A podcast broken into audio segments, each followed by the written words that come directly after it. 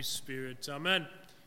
When we take a look at this gospel passage as given to us today on the first day of Ba'utha, one thing we have to realize is this, right? One thing we have to realize is God's mercy is shown in this parable. To pay back 10,000 talents, 10,000 talents would be completely kind of analogous, uh, analogous to $10 million. $10 million, he would have never been able to pay it in his entire life. And so here he is, he is forgiven by a king. A king who is, going to take him, his family, throw him into jail until the day that he should pay back his debt, which is never. He's never going to be able to. Jesus reveals the story to us to show us how merciful the heart of the Father really is.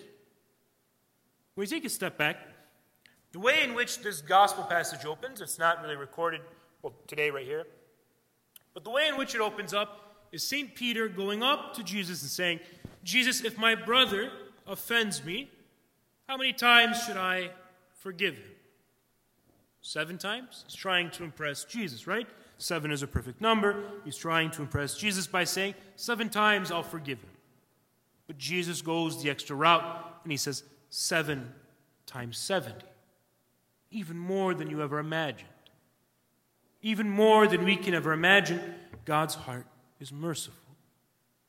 When we pay attention to what is said during the Ba'utha prayers, Lord God, I despise myself.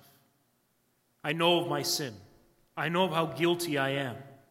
And yet, through it all, even though I despise myself, you do not despise me, but you love me.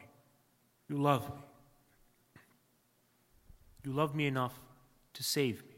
You love me enough to become one of myself. You love me enough to become human, to take on this form, this ugliness, this dirt, this filth, in order to transform it into something beautiful.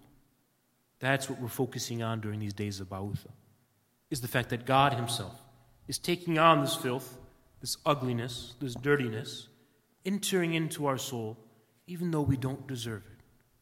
And He's transforming it, He's making it anew. He's having mercy on us. But in the same way that we are shown mercy, we need to show mercy to others. Before we come to the altar of God, before it is that we receive communion, the question we constantly have to ask ourselves is this In the same way God has forgiven me for a debt that could never be paid back, have I forgiven everyone in my life? Is there someone in my life that I have not forgiven or that I still hold hard feelings against? What is it? Who is it? Is it really worth it at the end of the day? No.